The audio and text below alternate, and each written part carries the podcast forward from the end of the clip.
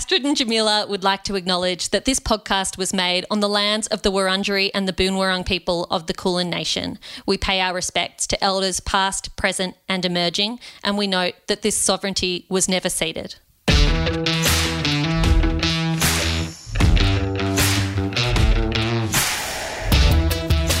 Hello, this is Jamila Rizvi, and welcome to Anonymous Was a Woman.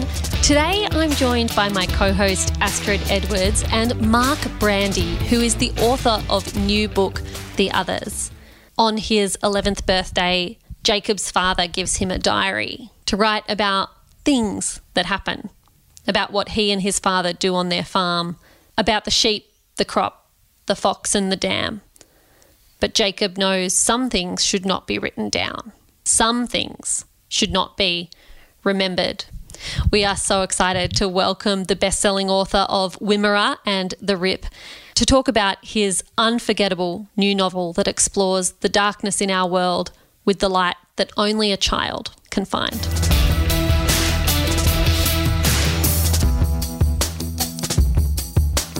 Mark Brandi, welcome to Anonymous Was a Woman. Now, many of our audience are going to be familiar with Wimmera and The Rip. Can you introduce us to the others? Yeah, sure. Thanks, Jamila. Thanks for having me on the show. The Others is my third book, and it's the story of a young boy named Jacob and his father who are living a very isolated existence on a property out in the wilderness.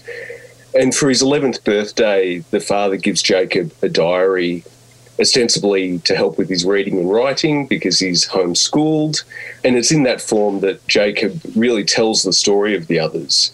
And through his diary entries, we see his interactions with the farm and the natural world, but also that his father becomes increasingly protective over him and warns of dangers outside their land.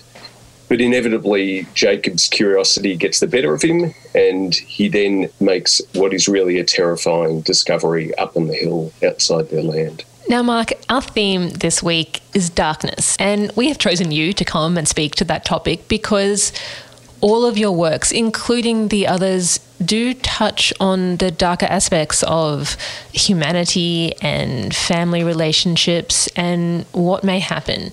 And this is a leading question, but what draws you to explore the darkness in fiction? I'd say, you know, we probably need a therapist to examine me to, to unpack that.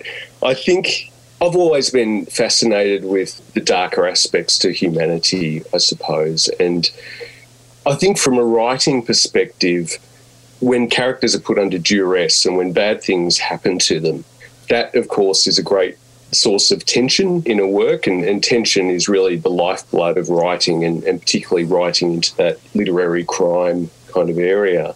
But I think too that when characters are put under those kind of tests and that duress, and when bad things happen, that's when we see what they're really like. And I think that's true of real life as it is in literature.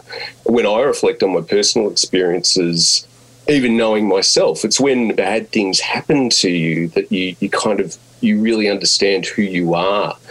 And I put my characters in some some pretty bad situations. I, I think in in Wimmera and in the Rip and in the others, that's true. And I suppose I'm I'm probably more interested thinking about my writing from that crime perspective. I, I tend to think of it more about the why of crime more than the how of crime. That's really what, what interests me. I like understanding why people do the things they do, not necessarily the mechanics of how it happens. So I suppose that's a, a long way of me not answering your question about about the deeper reasons as to why. But you know, I'm drawn as a reader to darker literature too. So I think perhaps what I write is as much a reflection of that as anything else. So you just mentioned the crime genre, and particularly your first book, Wimmera, was very much kind of marketed as crime. But you are not just a crime writer. We don't find detectives and procedurals or anything in your novels. They are they're really good fiction stories. So, for those listening, we're not talking about many, many crime novels that come out in a series. We're talking about three independent stories that are very much about the hard stuff. And you often, Mark, address the hard stuff from the point of view of a child or from not a very old person, shall we say. You did that directly in Wimmera and the others, and your main characters in The Rip weren't particularly old. And I guess I wanted to explore that idea of darkness through the ideas of a child. That's definitely a theme in my work, and you're right that in the Rip, they weren't children, but they're adult characters, but they certainly weren't the most sophisticated characters either.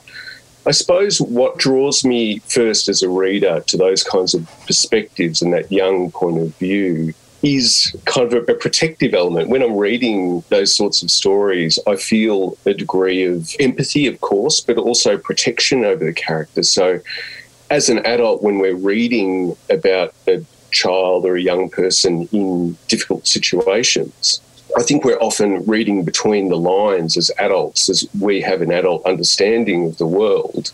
And I think that that was really important in in the writing of the others in particular, because you've got Jacob there, kind of really he's living this very closed, protected existence from the world, from the broader world. That his father is sort of keeping him in this house on this property, and he's starting to, I suppose, in that adolescent way, push boundaries and, and trying to understand more about what's going on around him.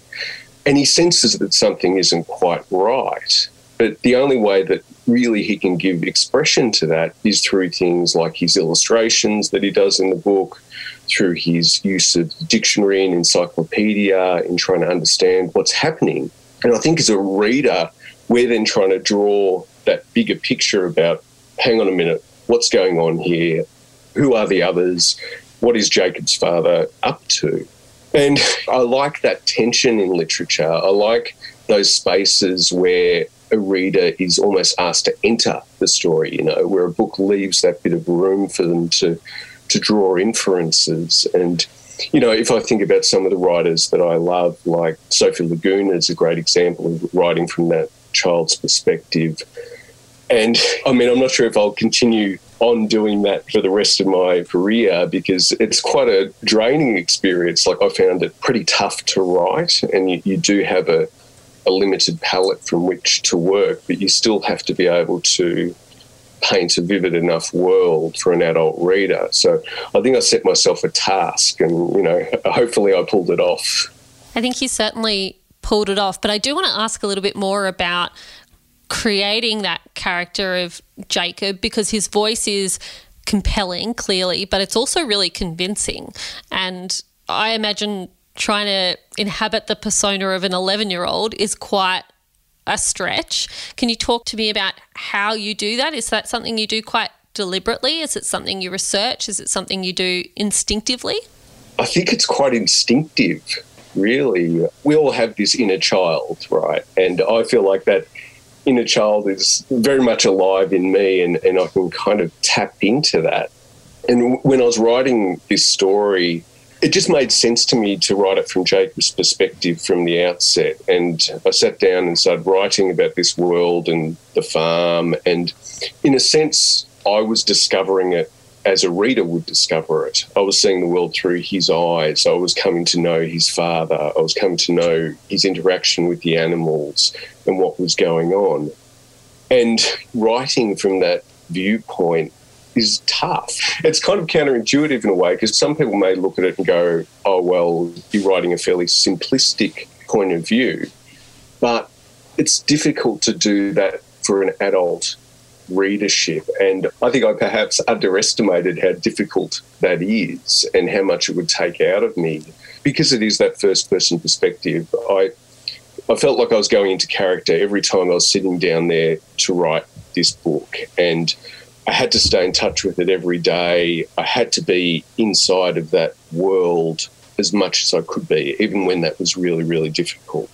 I suppose it, it probably you know, has some parallels with kind of method acting, or, you know, I certainly feel as though I don't have a very calculated or planned approach to my writing. I don't sit there and go, okay, here's what I want to impart with the story, here's what I want readers to understand, here's the message. Because I think readers are too sophisticated for that. I think readers can sniff a mile away if you're trying to sell them something, trying to sell a message. And I want the reader to experience the book and experience that world as they want to experience it, not with me in mind or my particular message.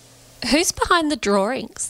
yes, the, the drawings are mine. Hey. I have to confess. I, and that was a, you know, that was a very organic process as well. Like I, I, when I was drafting it, I thought, hang on, it would make sense here for Jacob to illustrate what he's describing because that's what an 11 year old kid might do.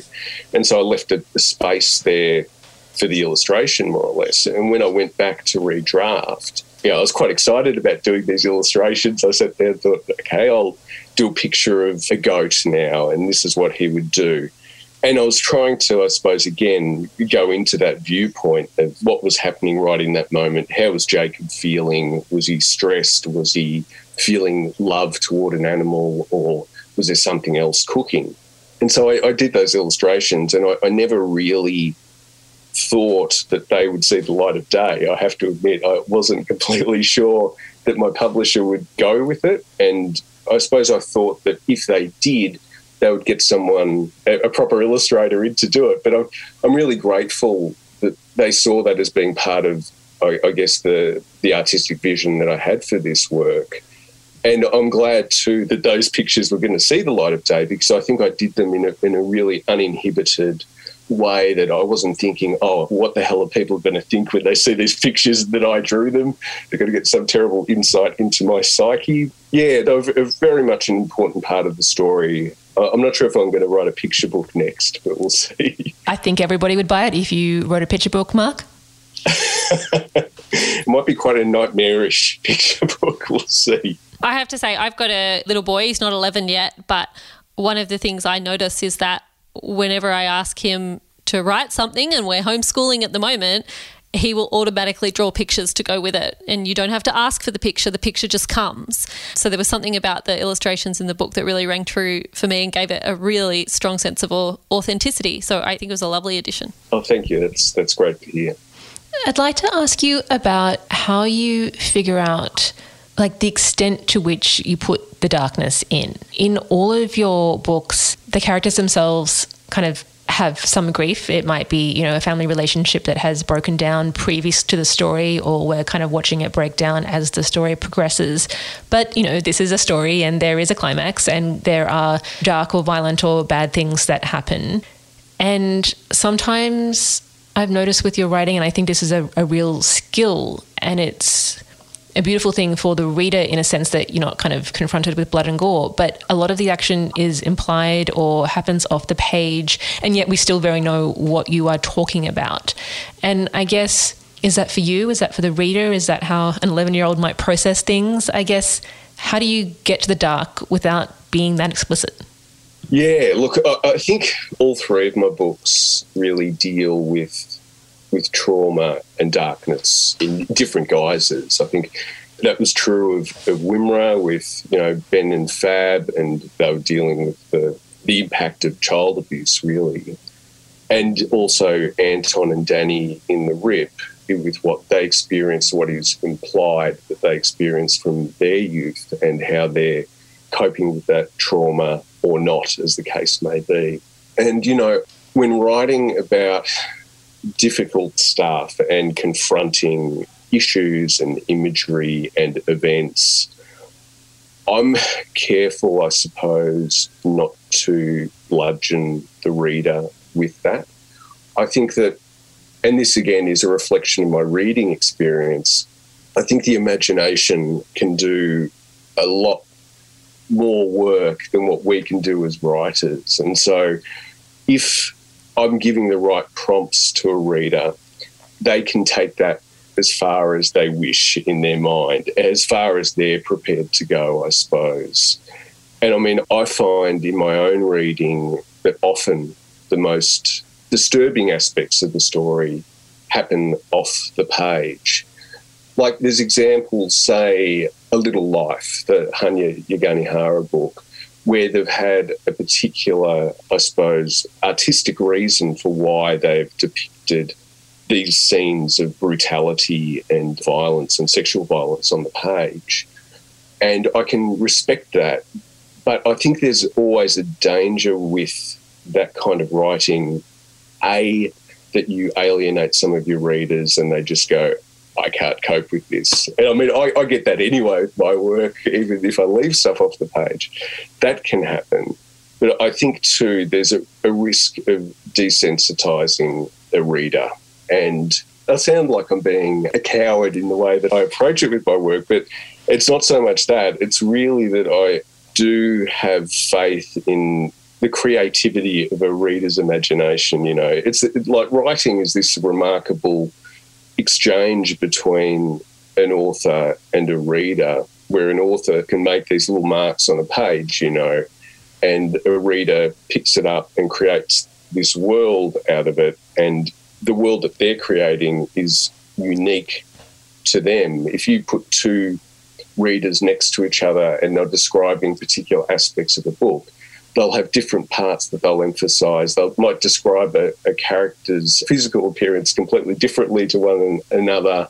That's part of the magic of writing. So I always want to leave enough space there for the reader to do that kind of legwork themselves because those sorts of books are the books that for me as a reader stay with me much longer as well. You use and build suspense and I'm going to use the word dread really magnificently on the page. And you give that truly uncomfortable, like, I have to keep reading, but I don't want to keep reading feeling, which weirdly I think I quite enjoy. Doesn't sound like I should enjoy it, but I think I do enjoy it. Is that what you like to read? And if you sort of think about the genre in which you write, who do you like to read? Who does that well for you? Ooh, yeah, dread. Yeah, that's a, that kind of creeping feeling of, of dread that sort of propels you on. Like, I do love that as a reader. That isn't like I'm just looking up my bookshelf. Like, it, it's probably not true of all the stuff that I love. I think you know a great example is uh, Ian McGuire, who's an English, I think English writer who wrote The North Water, which is this story of a basically a, a whaling vessel heading out into the North Sea. And in the opening of that book, you meet this character, Henry Drax, and he is the most horrible character you can imagine. And it describes this series of events on on the streets of this port before he's about to board this whaling vessel.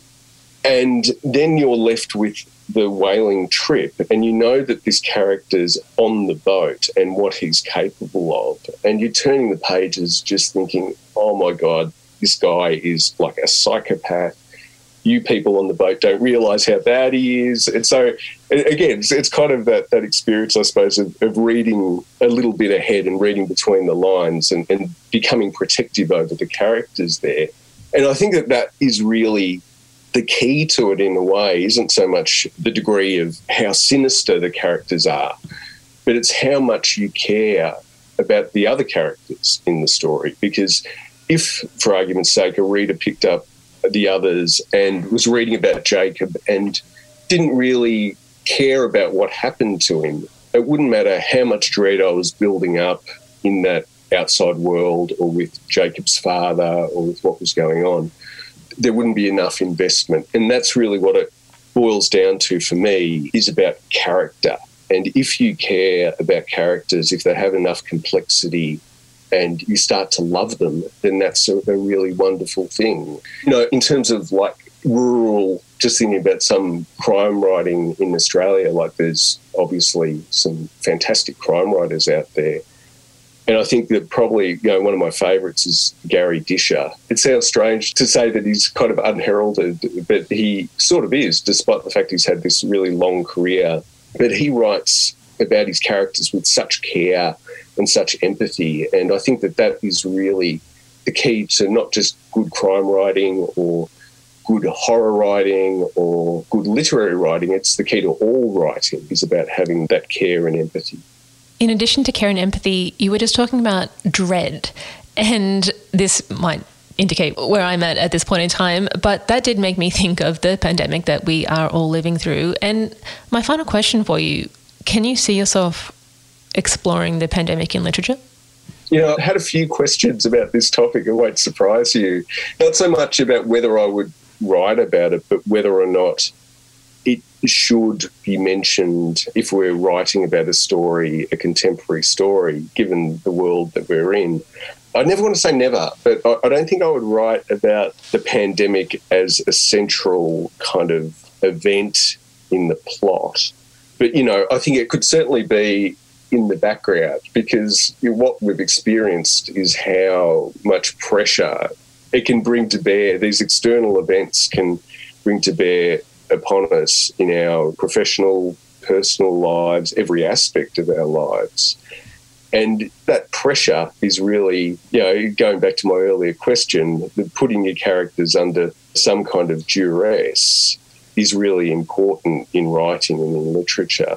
So I don't know if I will write about it as a, a, central theme of my work. I think I've read and heard enough about it in real life um, to make me completely disinterested in it as a topic that I'd want to write about, but you never know. Mark Brandi, thank you so much for spending some time with Astrid and I on Anonymous Was a Woman. We have so enjoyed your company. Oh, it's been a pleasure. Thanks, Jamila. Thanks, Astrid.